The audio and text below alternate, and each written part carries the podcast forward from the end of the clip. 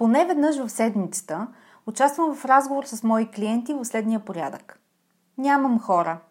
Не мога да намеря хора, за да запълня екипа. Няма качествени хора на пазара. Откъде да намеря хора? Правих интервюта цял ден. Минаха 10 кандидати. Отсяти се само за мен. Нито един не става. Без значение от сектора, нивото и профила на служителите, констатацията е една и съща. И тогава идва контравъпрос от моя страна, защото обикновено това е работата ми. А ти какво правиш, за да имаш подходящи кандидати?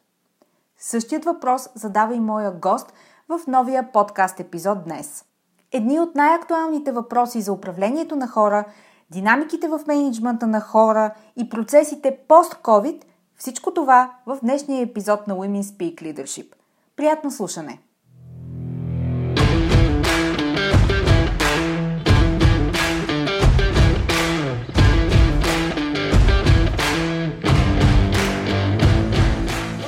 Добре дошли в Women Speak Leadership, подкастът посветен на жените лидери в корпоративния менеджмент и бизнеса. Аз съм Анета Сабова, основател на медийно-консултантска компания Успешни жени – аз съм екзекутив консултант по темите на женското лидерство, лектор на авторитетни сцени като Dead Women и автор на книгата Жената, която създадох – личният път на женското лидерство. Подкастът е мястото, където ще ви срещна с едни от най-забележителните, авторитетни и утвърдили се в бизнеса жени – менеджери, собственици и ръководители, лидери, които играят във висша лига всеки ден – Смислени разговори по актуални теми, поднесени през призмата на личната история и уроците по пътя, споделени с менторска откровеност за вас. Слушайте нашите мастер-класове тук в подкаста и станете част от вътрешния кръг от елитни жени професионалисти и лидери на нашето утре. Женската сила в бизнеса е в лидерството, така че да започваме!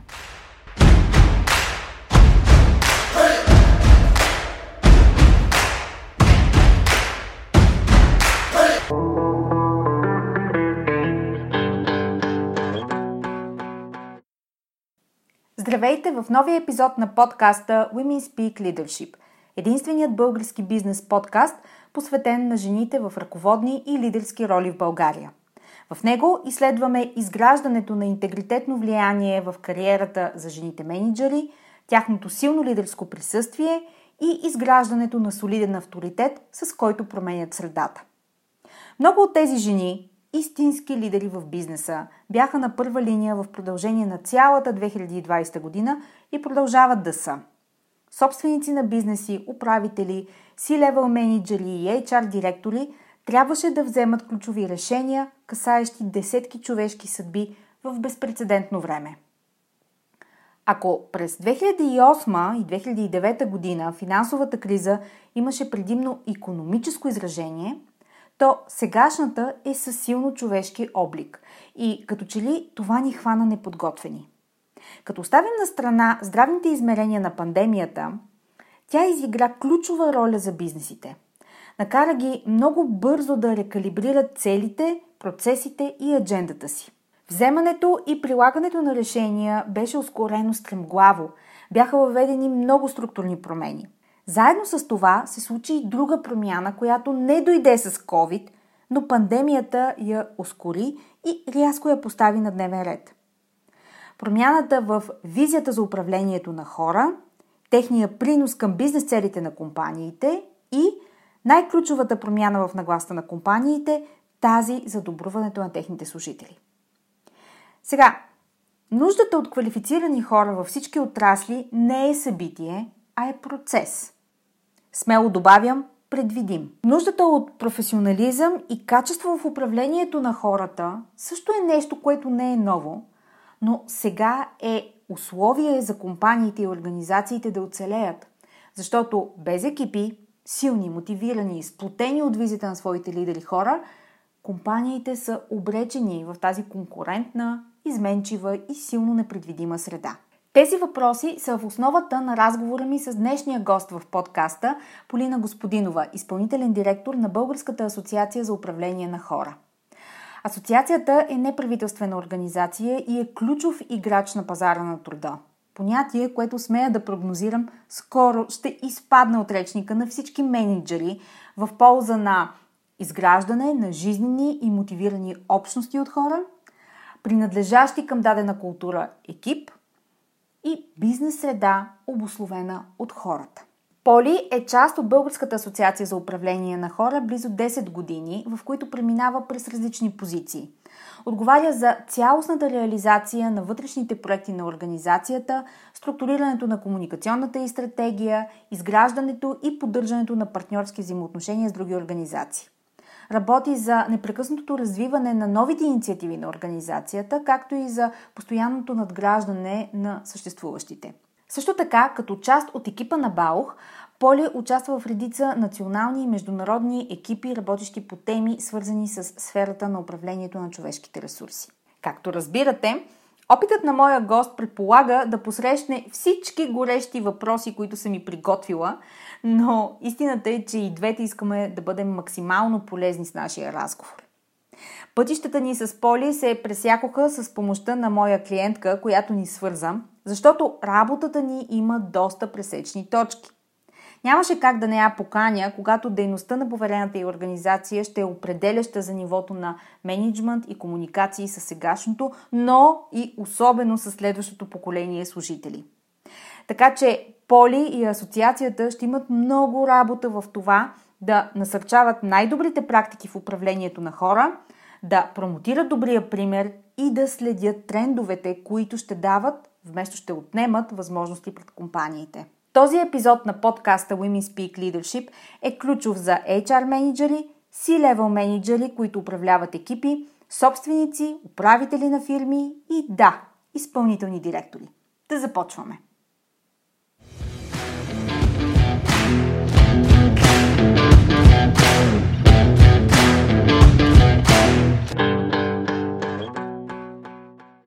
Поли, добре дошла в подкаста за жените ръководители и лидери в компаниите в България Women Speak Leadership. Много благодаря за поканата. Изключително ми е приятно да си говорим днес. Сигурна съм, че ще получи много интересен разговор. Надявам се и за служателите да е така. Сигурна съм и аз. Сега, ние записваме в разгара на лятото с теб. Къде те намирам? В home office, on the road office или както една от по-ранните гости каза, ами в workation mode сме.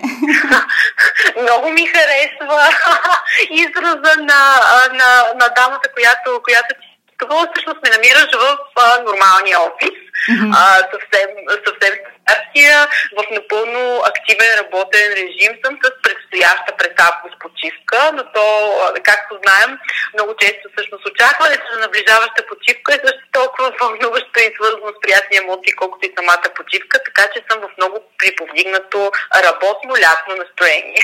Много хубаво, да, наистина. А, седмиците преди отпуската са едни от първо най-продуктивните, после едни от най-вълнуващите, така че Абсолютно. много хубаво. А, добре, 2020 година ни подготви за работа във всякакъв режим. Ти от кои хора си? Как работиш най-лесно и най-продуктивно в офиса или в движение? Или как ти е най- най-добрият мод начин? Абсолютно се съгласявам тук с теб. 2020 наистина така ни изкара от а, зоната на комфорт и ни научи, а, че можем да бъдем доста по-гъвкави, отколкото сме смятали. А, лично аз съм наистина благодарна, чувствам се късметлика за това, че работата ми позволява такава гъвкавост и по отношение на време, и по отношение на място, от което мога да я, да я свърша. Честно казвам, не мога да кажа самата себе си, че съм по-ефективна в офиса или пък на друго място. COVID за мен беше наистина период, в който установих, видях нещо ново за себе си. То е, че наистина нямам проблем с това да се фокусирам върху работните си задачи и когато съм извън, в извън работна среда от дома или пък на, на друго тотално, тотално различно място. На мен това, което ми, ми трябва, за да съм продуктивна, е да съм добре отпочинала и най-важното да имам наистина интересни проекти, по които да работя, проектите, които да ме, да ме вдъхновяват за работа. Мястото се оказа, че не ми е толкова важно. Mm-hmm, mm-hmm. Много, много важно е човек да си познава собствения регулатор за нещата, които го движат. Mm-hmm. Абсолютно и понякога сякаш имаме нужда наистина от една такава а, ситуация, която да ни, да ни изкара от рутината и да ни покаже, че някакви неща, които сме считали за важни за нас, всъщност не са чак толкова важни. Има други неща, които ни движат. Да. А имате ли вече наблюдение, защото нали, сега 18 месеца след началото на новото летоброене, нали, циркулират, да, цир, циркулират всякакви статистики, замервания, сравнения, анализи, но може ли вече да се установи някакво наблюдение? Самите хора, екипите в компаниите, как са по-продуктивни от дома или всъщност по-добре е да бъдат върнати в офисите, защото точно в момента, когато записваме с теб, е едно междинно такова положение. Абсолютно. Абсолютно е така. А, има вече наистина такива статистики. Аз самата гледах доста, доста от тях. Така това, което а, за мен най-вече говорят статистиките, че някакси този спад на продуктивността, който естествено всеки от нас негласно очакваше, когато преминавахме в 100% дистанционен режим от днес за утре буквално, такъв спад сякаш не се случи. И ам, трудно ми е да отговоря еднозначно на, на въпроса как са по-продуктивни хората, дали от, от дома или от офисната среда. Това, което тук ми се иска да споделя, което наистина мисля, че е важно, просто зависи от типа на работата и зависи от самия човек. Има работа, която всеки от нас може да извърши самостоятелно. Има задачи, за които не е нужна колаборация с екипа и, и няма проблем тя да бъде качествено изпълнена от вън или от всяко едно друго място. Има обаче и задачи, и по мое мнение са свързани с креативното участие на целия екип. Задачи, за които решението, отговора, сякаш се ражда в, в дискусията с, с екипа, в, в възможността да се генерират наистина идеи, дори в ежедневната комуникация между хората от екип. И ето този процес на колективно създаване страда в, в виртуална среда. Да. А, така че а, тук наистина бих ще отговорила на въпроса с, а, с зависи. Зависи от това какво имаме да свърши. Зависи е най-дразнещия от отговор, но много често е единствения правилен. нали Абсолютно. да. Абсолютно. Абсолютно. Наистина има въпроси, на които е трудно да отговориш, да, да, отговориш еднозначно. Особено когато става въпрос за хора. Така е, да. А, а имаш ли наблюдение от другата страна? Например, наскоро а, имаше публикации във връзка с а, Apple, които са огромна а, компания, да. че а, техния CEO има визия за това, че служителите трябва да бъдат а, в офисите там на място. Естествено, това създаде напрежение. Нали, Apple не са единствени. Преди години, ако си спомниш, и, и Yahoo бяха поставени в а, такъв диалог, още преди въобще да фигурира COVID и ситуацията, пред която се изправихме всички сега. А, любопитно ми е за тези случаи, в които наистина се регистрира желание от страна на менеджмента за по-концентрирано присъствие в офисите. И от друга страна, фактът, че се видя, че нали, компаниите могат да работят и дистанционно с известни условности, разбира се. Е ли е въпрос това на нагласа на менеджерите или е период на изграждане на доверие между а, тях и хората и пренастройване? Въобще, на какво смяташ се дължи това? Защото го има и в България този този феномен. Забелязвам го сред по-големите компании и, да кажем, по, по-традиционните сектори, ако мога така да го кажа. Има го при всяко положение, да, също то, то се вижда. Наистина има така един стремеж в някои от компаниите да върнат хората в, в офисите. Сега, честно казвам, на мен така това ми изглежда невъзможно от тук нататък това да се случи 100% връщане в, в офисите. Вчера, между другото, че тук така попаднах на много интересна, поне за мен, статия, в която колегите разказваха за мнението на Ласло Бок, бившият HR директор на Google, който пък споделяше свои мисли точно по, отношението, по отношение на връщането на хората в офисите. И според него този процес няма как да протече гладко. Просто защото се случи прекалено голяма промяна за всички. В личен, в професионален план и не можем просто толкова лесно да се върнем към това, което бяхме свикнали да. да наричаме нормално. Просто защото това старо нормално, то вече не изглежда по същия начин. Дори сега хората да се върнат в офисите, те се връщат в едни нови офиси. Офиси, в които се спазва дистанция, носят се маски, има куп мерки, които трябва да бъдат, да бъдат спазвани, има прегради между бюрата да. и така нататък. Така че а, дори при някои от менеджерите да го има това, нека да го наречем носталгия към старият режим, то, то този режим в вида, в който го познавахме, едва ли би могъл да се върне, да се върне скоро. Да. Въпросът с доверието за мен също стои. Абсолютно стои, просто защото новата ситуация е свързана с гъвкавост, а гъвкавост без доверие няма как да бъде, да бъде постигната. И точно тук аз виждам най-голямото предизвикателство към менеджерите днес, е именно да намерят това ниво на, на гъвкавост и на доверие, което от една страна ще даде техните служители свободата, от която те имат нужда, за да могат да, да работят при новите условия, но пък от друга страна ще гарантира, че работният процес продължава да прочита гладко и продуктивно и бизнес целите респективно да бъдат, да, да бъдат постигнати. А, този баланс аз виждам като постижим единствено през хибридния модел на работа, честно казвам. Нали, както да. вече си говорихме за теб, има задачи, има тип работа, които не могат да бъдат извършени толкова качествено и ефективно в виртуален режим. Просто е необходимо за тях екипите да бъдат заедно, дори, дори физически заедно. А, но пък когато човек има някаква индивидуална работа, работа, която позволява тя да бъде извършена от къщи, защо компанията и менеджерът да не му позволи това? Така че определено и доверието играе роля, и а, това и какъв е типа, типа работа. И това наистина да, да осъзнаем, че режима такъв какъвто познавахме до преди COVID едва ли ще можем да постигнем скоро отново. Всъщност проблема с доверието е двустранен. От една страна, да, наистина ръководителите, менеджерите, топ лидерите, от една страна трябва да свикнат, че е възможно, а, от друга страна, екипите и хората трябва да го докажат и да го заслужат. Абсолютно. Така че той е двустранен процес. Нали? Не можем да очакваме само от едните да свикнат с нови нагласи и, или пък само от другите да гонят непрекъснато резултати.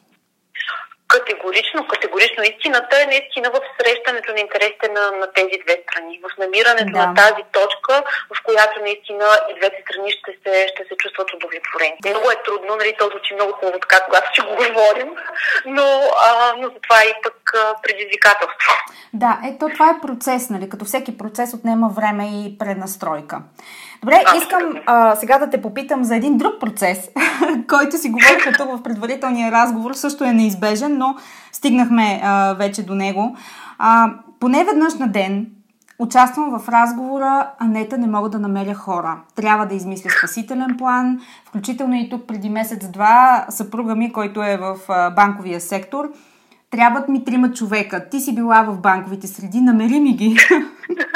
Нали? Тоест, това е разговор, който абсолютно всички менеджери а, са изправени пред а, м- воденето на този разговор поне веднъж на ден.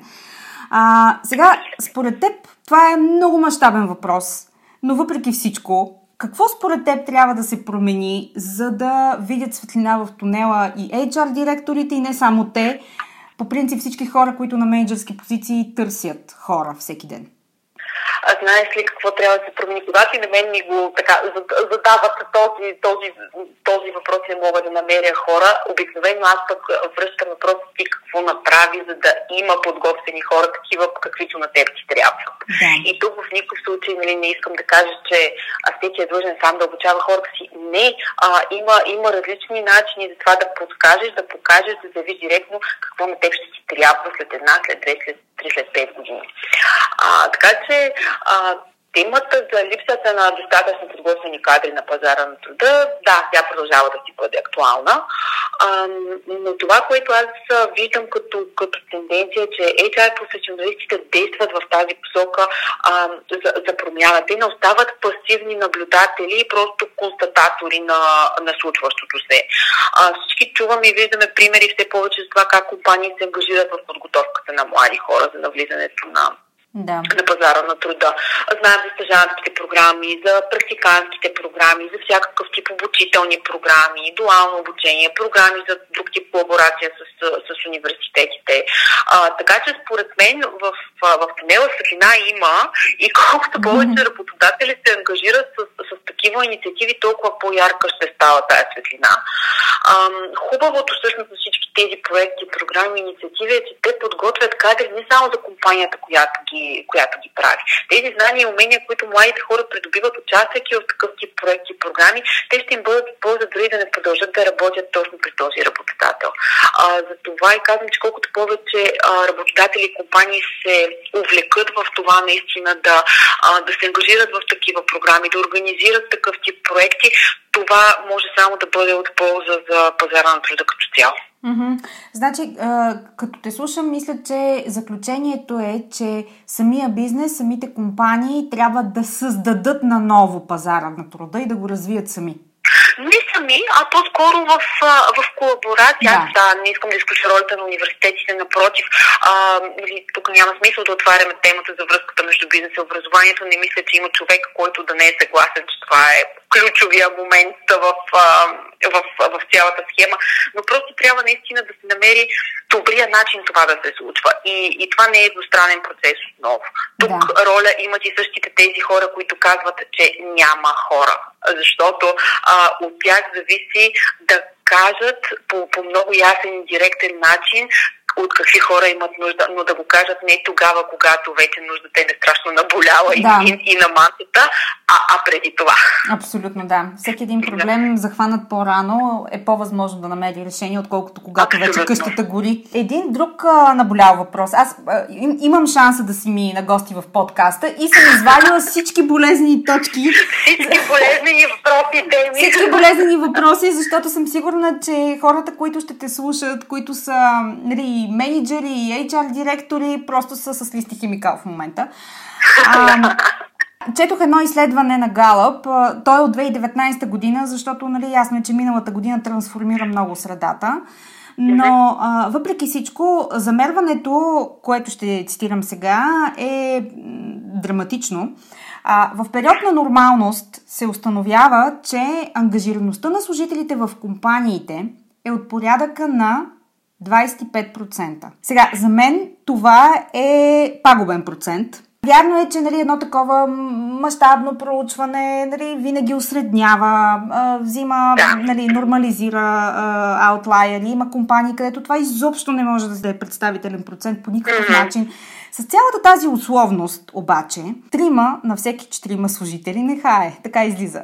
Какво е важно за компаниите, за да могат а, Окей, okay, чували сме нуждата от продуктивност, но ангажираността на служителите, начина по който те, може би думата, която ще използваме е твърде емоционална, но а, милеят за своята работа, за резултатите, които ще постигнат, за своя принос вътре в компанията, към който се стремят. Как може тези резултати да бъдат а, подобрени, като нали, с ясната представа, че 25% е твърде осреднена величина и не може по никакъв да. начин да се а, приобщи за една, две или пет компании, защото е голямо проучване. Абсолютно. Абсолютно тук а, подкрепям а, нали, подкрепям това, със сигурност ще говорим за, за усредняване и има компании и работодатели, при които този процент е доста, по, доста по-висок. Темата за ангажираността при, при всяко положение е ключова приоритетна за, за всеки HR професионалист даже не е случайно, тя също се в топ HR приоритетите, а, които тази годишното проучване на Boston Consulting Group в световен мащаб Creating People Advantage очертава. Това, което за мен а, може да направи разликата е индивидуалния подход. След, след COVID, на, така на, на преден план и наистина топ приоритет за всеки работодател стана здравето на неговите служители това продължава да, да е така. А, но здраве не само в чисто физическия смисъл, здраве в психически смисъл, здраве в емоционален смисъл, здраве във всеки един смисъл. Днес повече от всякога служителите всъщност имат нужда да им бъде засвидетелства на грижа. И тази грижа за мен може да бъде засвидетелства точно чрез персонализирана реакция на техните потребности от страна на работодателя. Виждаме много примери за прилагането на този гъвкав подход и по отношение на работно време, и по отношение на работно място, но също по отношение на пакетите с придобивки, например, или по отношение на възможността за достъп до експертна помощ, здравна, психологическа, финансова и, и, и така нататък. И ясно е, че това е много ресурсоемък процес за работодателите, за менеджерите най-вече. А, но той се оплаща и се, отпла, и се оплаща точно под формата на, на лоялност от страна на служителите, която, от която в момента компаниите наистина се, се нуждаят. А, просто се намираме в ситуация, в която на, на пазара на труда в момента има, например, активни представители на, на, на няколко поколения. Не можем с еднакъв подход към всеки един от тях да очакваме да. високата ангажираност на всеки от тях. Да. Така че просто трябва да, се, да сме готови да вложим повече като, като ресурс, като време да, получим, да проучим потребностите на своите служители, да, про, да проучим начините, по които можем като работодател да ги удовлетворим, а, защото само по този начин може и да, да получим повече като резултат. Знаеш ли, тъй като по темата с намирането на хора, както ти казах, участваме ежедневно, а, онзи ден си говорих с а, една дама и в разговора от една страна наистина не случайно и employer branding практиките и стратегиите, които в момента компаниите а, прилагат са от значение, защото има значение за каква компания работиш. Хайде така да го кажем. Има значение за CV-то ти, за професионалните постижения, за възможностите, за кариерното развитие, за баланса в личния ти живот. Всичко това зависи от това какъв работодател ще имаш. Обаче, е ли е възможно да, пак, нали, с оговорката, че индивидуалният лидер не може изцяло да определя пазара или средата в компанията, но мисля, че липсващото звено, ще си позволя да го категоризирам, е самия брандинг на отделния лидер в съответното звено. Тоест, както ти питаш, а ти какво правиш, за да отглеждаш и да създаваш а, подходящи кадри нали, за, за своята компания или за своя отдел, а, моя въпрос обикновено е, а ти какво правиш, за да може да представяш себе си като лидерът, за който служителите биха се избивали, за да работят за теб? За да работят за теб. Да. да.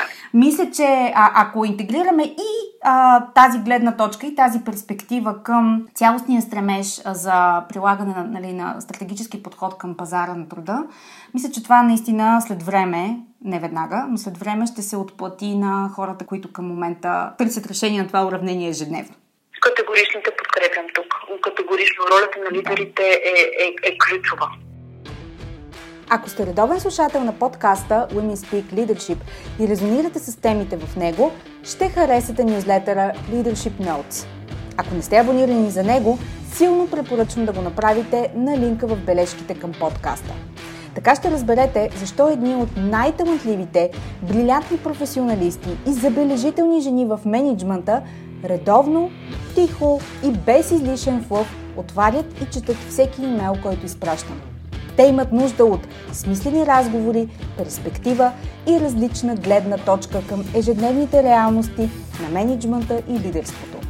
За тях е интригуващо, освобождаващо и обнадеждаващо да намерят конкретика, практичност и насоки за работата си и за себе си лично. И всичко това от някой, който е бил на тяхното място и може да ги разбере. В този нюзлетър периодично споделям забавни behind the scenes, аргументирана лична позиция по въпроси от бизнес средата и ценни насоки, които да приложите незабавно. Абонирайте се и обещавам, това ще са имейлите, които не просто четете, а които чакате с нетърпение. До тук в разговора ми с Поли обсъдихме някои изводи, до които пазарът и HR индустрията достигнаха и потърсихме най-добрите практики и изводи за управлението на екипи, така че да бъдат в топ форма. Но истината е, че без лидери, които са в такава, това е мисия невъзможна. На много от лидерите им се наложи да са в режим на оцеляване, реорганизация, постоянна комуникация с екипите си и удължен работен ден до степен на пълно прегряване в последните месеци. Макар средата да изглежда нормализирана до голяма степен, т.е. процесът по вакцинация върви, независимо от стъпката, много хора вече са преболедували, социалното напрежение от локдауните е в най-низката си точка, бизнесите са пренастроени, процесите им са подготвени. Въпреки всичко това, лидерите не са спокойни. Всъщност, едно изследване сочи, че над 75% от хората на менеджерски позиции буквално са пред бърнаут. Това означава, че стратегически решения, които трябва да се вземат, или се отлагат, или не са оптимални, или се случват с цената на лични жертви. Нито едно от всички изброени не е добър вариант. Затова сега искам да си поговоря с Поли за риска от бърнаут на менеджерите на първа линия, сред които попадат и HR специалистите. Поли, до сега си говорихме а, с теб за служителите, за задържането на топ таланти, нали, което е така, а, актуален въпрос за бизнеса, меко казано. А, сега искам да си поговорим в частност за а, самите лидери, самите менеджери. А, пак едно изследване замерва, че 18 месеца след началото на пандемията а, много от тях са пред бърнаут. И въпреки, че средата е много различна от миналата година по това време, вече нали, бих казала до известна степен нормализирана, а, въобще месеците прекарани в режим на готовност за всякакви решения, нуждата от гъвкавост на степен N и промените на бързи обороти, които всичките, всички а, менеджери им се наложи да предприемат, а, в крайна сметка взимат а, а, жертви а, в, а, да, в способността ни да бъдем на макс. А, въобще, има ли какви а, стъпки биха могли те да предприемат за своето лично възстановяване и какво могат да очакват от тук насетне в следващите 6 месеца до края на годината? Въобще само сложни въпроси ти задавам, но... Само сложни въпроси ми задаваш, но сега ще опитам да ти дам сложен отговор да. на сложния въпрос. Не.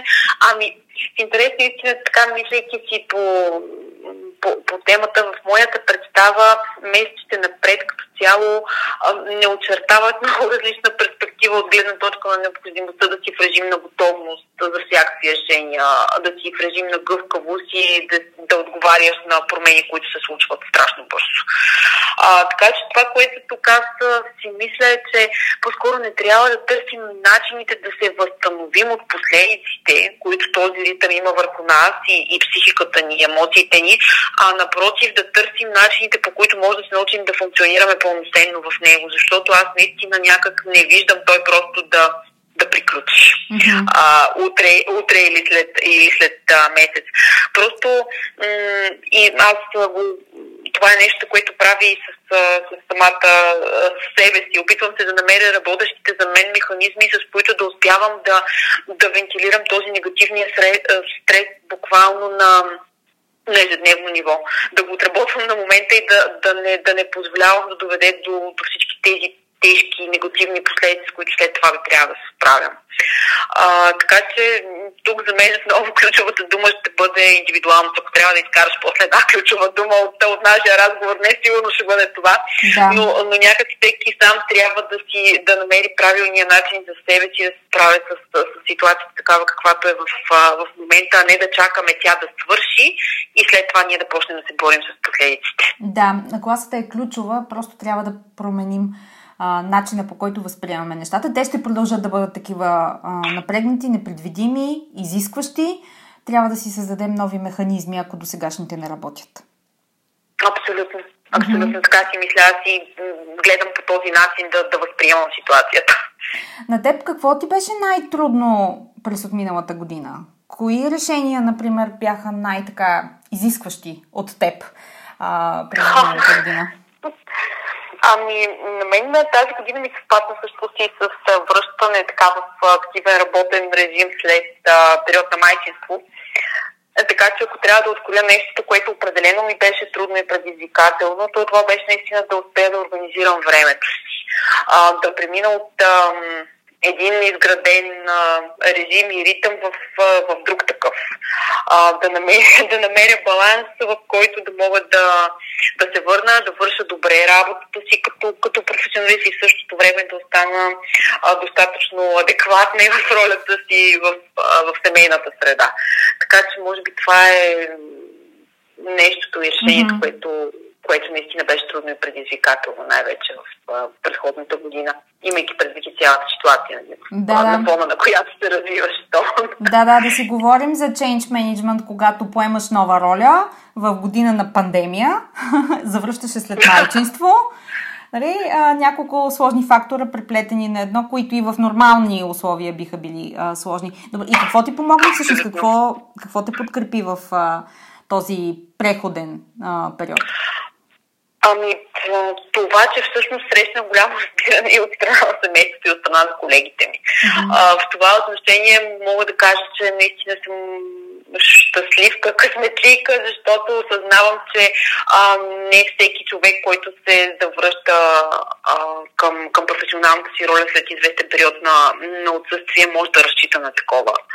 А, аз обаче наистина се радвах на, на, на това разбиране, точно в момент, в който а, сама за себе си имах нуждата време да се настроя, да изградя ритъма и режима, в който наистина да бъда ефективна и двете места. И със сигурност в началото не съм била достатъчно ефективна на нито едно от двете, а, но наистина разбирането, което имах от страна и на колегите и на семейството, беше нещо, което което беше безценно в този, в този момент и ми позволи не само сравнително бързо наистина да вляза в час, да вляза в ритъм, а, да действам ефективно на работното си място, да продължавам да бъда пълноценна с семейството ми, но все пак да успявам да заделям някакво време и за себе си, което да си е мое лично посветено само единствено на мен. Знаеш ли, много често, когато обсъждаме такива с гостите ми тук, да кажем, моменти пълни с изпитание, много често се отсява като подкрепящ фактор наистина близкия ни кръг. Дали ще бъде семейството, дали ще бъде добрия екип, обикновено са и двете. Дали ще бъде средата, която имаме, общностите, които сме изградили през, през годините. И това трябва да ти кажа, че ме изпълва с а, особено задоволство на фона на развитието на изкуствения интелект, нали, цялото ни дигитално, цялата дигитална трансформация, в която живеем. Защото ако има нещо, което технологиите никога няма да могат да заместят категорично, това е именно човешкото общуване и възможността да получиш или отеха, или подкрепа, или съвет, именно в една такава среда, в която може да се огледаш и да получиш насреща това, от което имаш нужда. А, така че, а, мисля, че това е малкото отмъщение на човечеството към технологиите и те нерядко ми го връщат, както, както стана ясно. а, Абсолютно. Да абсолютно те подкрепям. А, сега технологиите при всяко положение са, са тук, за да направят живота ни по-лесен и, а, и аз смятам, че те го правят. Живота, работата ни, абсолютно. Да. Но има неща, в които те не могат да заместят човека и не трябва да заместят човека. така че а, има си зони, които си остават изцяло, изцяло за човека. Абсолютно. А, към края на нашия разговор сме. Какъв съвет би дала на колегите си, много от които са жени всъщност, а, за да мобилизират а, сили, идеи, готовност а, за месеците а, до края на годината, пък и както стана ясно и за напред? Ето ти сега ми запали тук и че към финала на разговора и ми стрена поредния супер сложен, супер сложен въпрос. Аз а, общо взето винаги съм смятала, че се вече могат да дават мъдрите хора, хора, които наистина са преминали през много, видели се много. Аз а, не смятам себе си все още за, за човек, който така спокойно да може да дава съвети, но пък бих могла да, да кажа аз какво, какво правя и аз как се опитвам да се, да mm-hmm. се, да се подготвя. Просто наистина се опитвам да а, на ежедневна база да откривам малките неща, които ме зареждат положително, които мога да правя всеки ден без това да отнема прекалено много, а, много време, но за мен те дават големи резултати.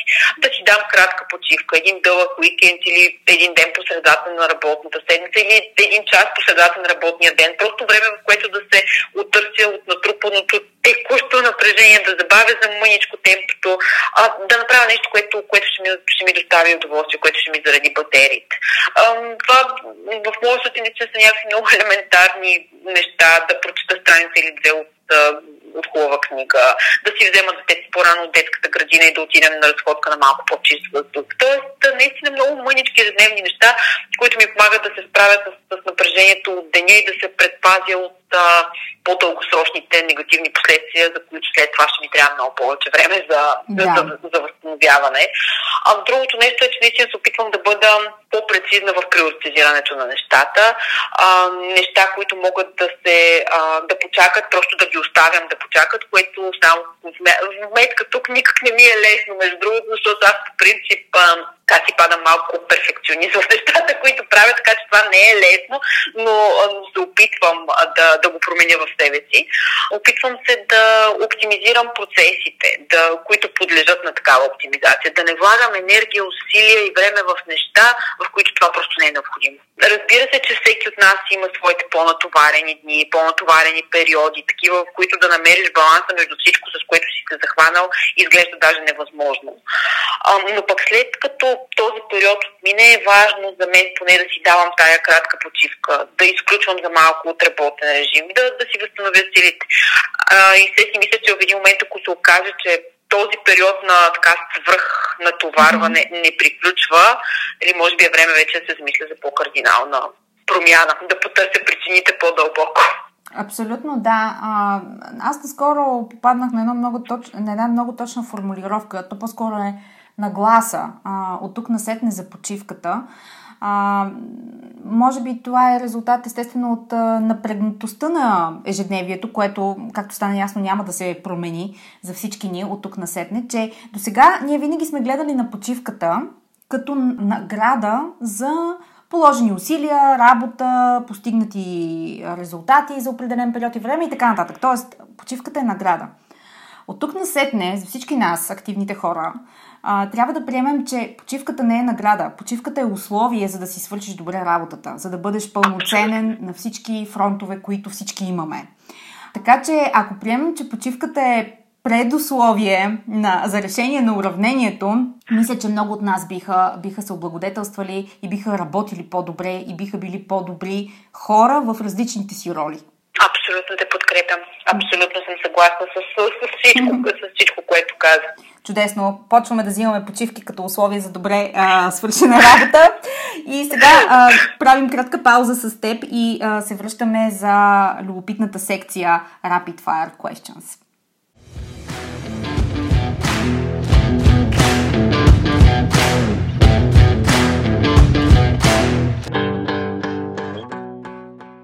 Поли, каква е твоята дума за 2021 година? Здраве, сигурно думата, която е думата на 90% от, от населението. Доста важна дума, ако питаш мен. Ако и 1% от нея а, не се изпълнява както трябва, всички имаме проблем. А, а какво би си взела от миналата година, което всъщност за теб е смислено и би го пренесъл живота си от тук на седне? Това да, да отделям достатъчно време за себе си, да обръщам внимание на себе си, а, на сигналите, на, на, на които организма дава неминуемо и, и всеки ден, за да, да продължавам да бъда в кондиция и да бъда пълноценна в всички сфери на живота ми. Да, понякога това може да бъде грандиозна промяна, нали? Тази нагласа. Да, да. Каква... Трудна, трудна промяна. Трудна промяна, но понякога решаваща. А с каква мисъл се събуждаш сутрин? С мисълта, че ако аз съм здрава, ако близките ми хора са здрави, то няма абсолютно никаква причина този ден, който ми предстои да не го завърша с усмивка.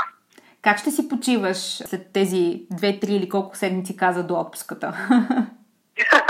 На често и по-малко.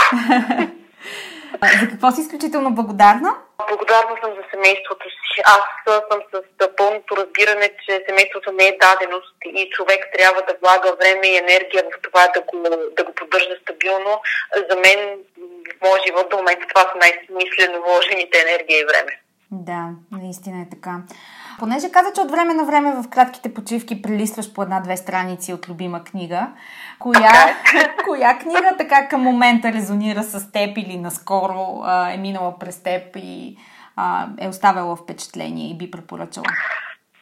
А, книгата Първите седем а, на, на алпиниста Боян Петров, който за съжаление загубихме. Да. А, за мен това е книга, която аз прочетох преди време но книга, от която човек може да си извади много ценни уроци сам за себе си. Мен ме накара да се замисля за а, целите, които си поставям, за стъпките, които правя да ги следвам а, и за това трябва ли нещо да е, да е на всяка цена. Да. Много размисляща книга звучи, не съм я чела, но може би сега е момента да си отбележа. Добре. Ами, за мен беше много така разтърпваща книга. Със сигурност. Понеже си говорим за разтърсваща книга и за човек оставил следа, а, имаш ли хора, които са оставили такъв отпечатък за теб, професионално пък и лично? Има много хора, които са оставили отпечатък. Аз а, вярвам, че всеки човек, с когото общуваме по-продължително време, в личен или професионален план, има на какво да ни научи. И всички хора, които в, в момента присъстват в, в деня ми и лично и професионално, те придават стойност. От тях аз уча различни неща. Някои ми показват как да реагирам в дадени ситуации, други пък ми показват как да не реагирам, което ми е също толкова ценно. А, те си ме карат да се замисля върху всичко, което правя, начина по който го правя. И тук с последното основно визирам сина ми, който на, на 3 години понякога ме хвърлят такива разлики, в които изобщо не съм предполагала, че мога да, мога да изпадна. А, така че а, има наистина моя принцип е да се опитам да взема по нещо от всеки човек, с който, с който общувам. Поли, усмели се да седнеш на горещия стол. А, аз целенасочено а, ти зададох възможно най-трудните въпроси. Много ти благодаря, че беше а, мой гост и съм сигурна, че а, слушателите на подкаста са си взели много ценни насоки от теб, защото наистина нещата, които, за които си говорихме, ние само така отгоре-отгоре минахме през тях, но са теми, които вълнуват бизнеса много-много живо. Много ти благодаря аз за поканата горещия стол. Наистина е горещ, особено за човек като мен, който ам, не обича много-много да е в такава светлината на, на прожекторите, но пък а, това ми дава възможност за пореден път да изляза от зоната си на комфорт и да, да се пробвам в, а, така, в а, роли, в които, бигно, в които сама смятам, че не, че не са точно моите. Тук ви ще, ще преоткрия. Радвам се, ако съм допринесла към, към това. Благодаря ти още веднъж, че беше мой гост. И аз много благодаря. Благодаря ви, че слушахте този епизод. Подкастът Women Speak Leadership е единственият български бизнес подкаст, място за професионални разговори с едни от най-значимите и утвърдили се жени в корпоративния менеджмент на компаниите и организациите, които споделят с менторска откровеност своя път, уроци и изпитани модели за растеж и лидерство. Ако този епизод резонира с вас и вашата адженда, ако ви е донесъл полезни прозрения и практически насоки, които да приложите незабавно в работата си, споделете го с други жени от вашия калибър, които имат нужда от разговори на професионално ниво. И нека бъдем заедно в този сплотен вътрешен кръг от жени лидери от ново поколение. До нови срещи!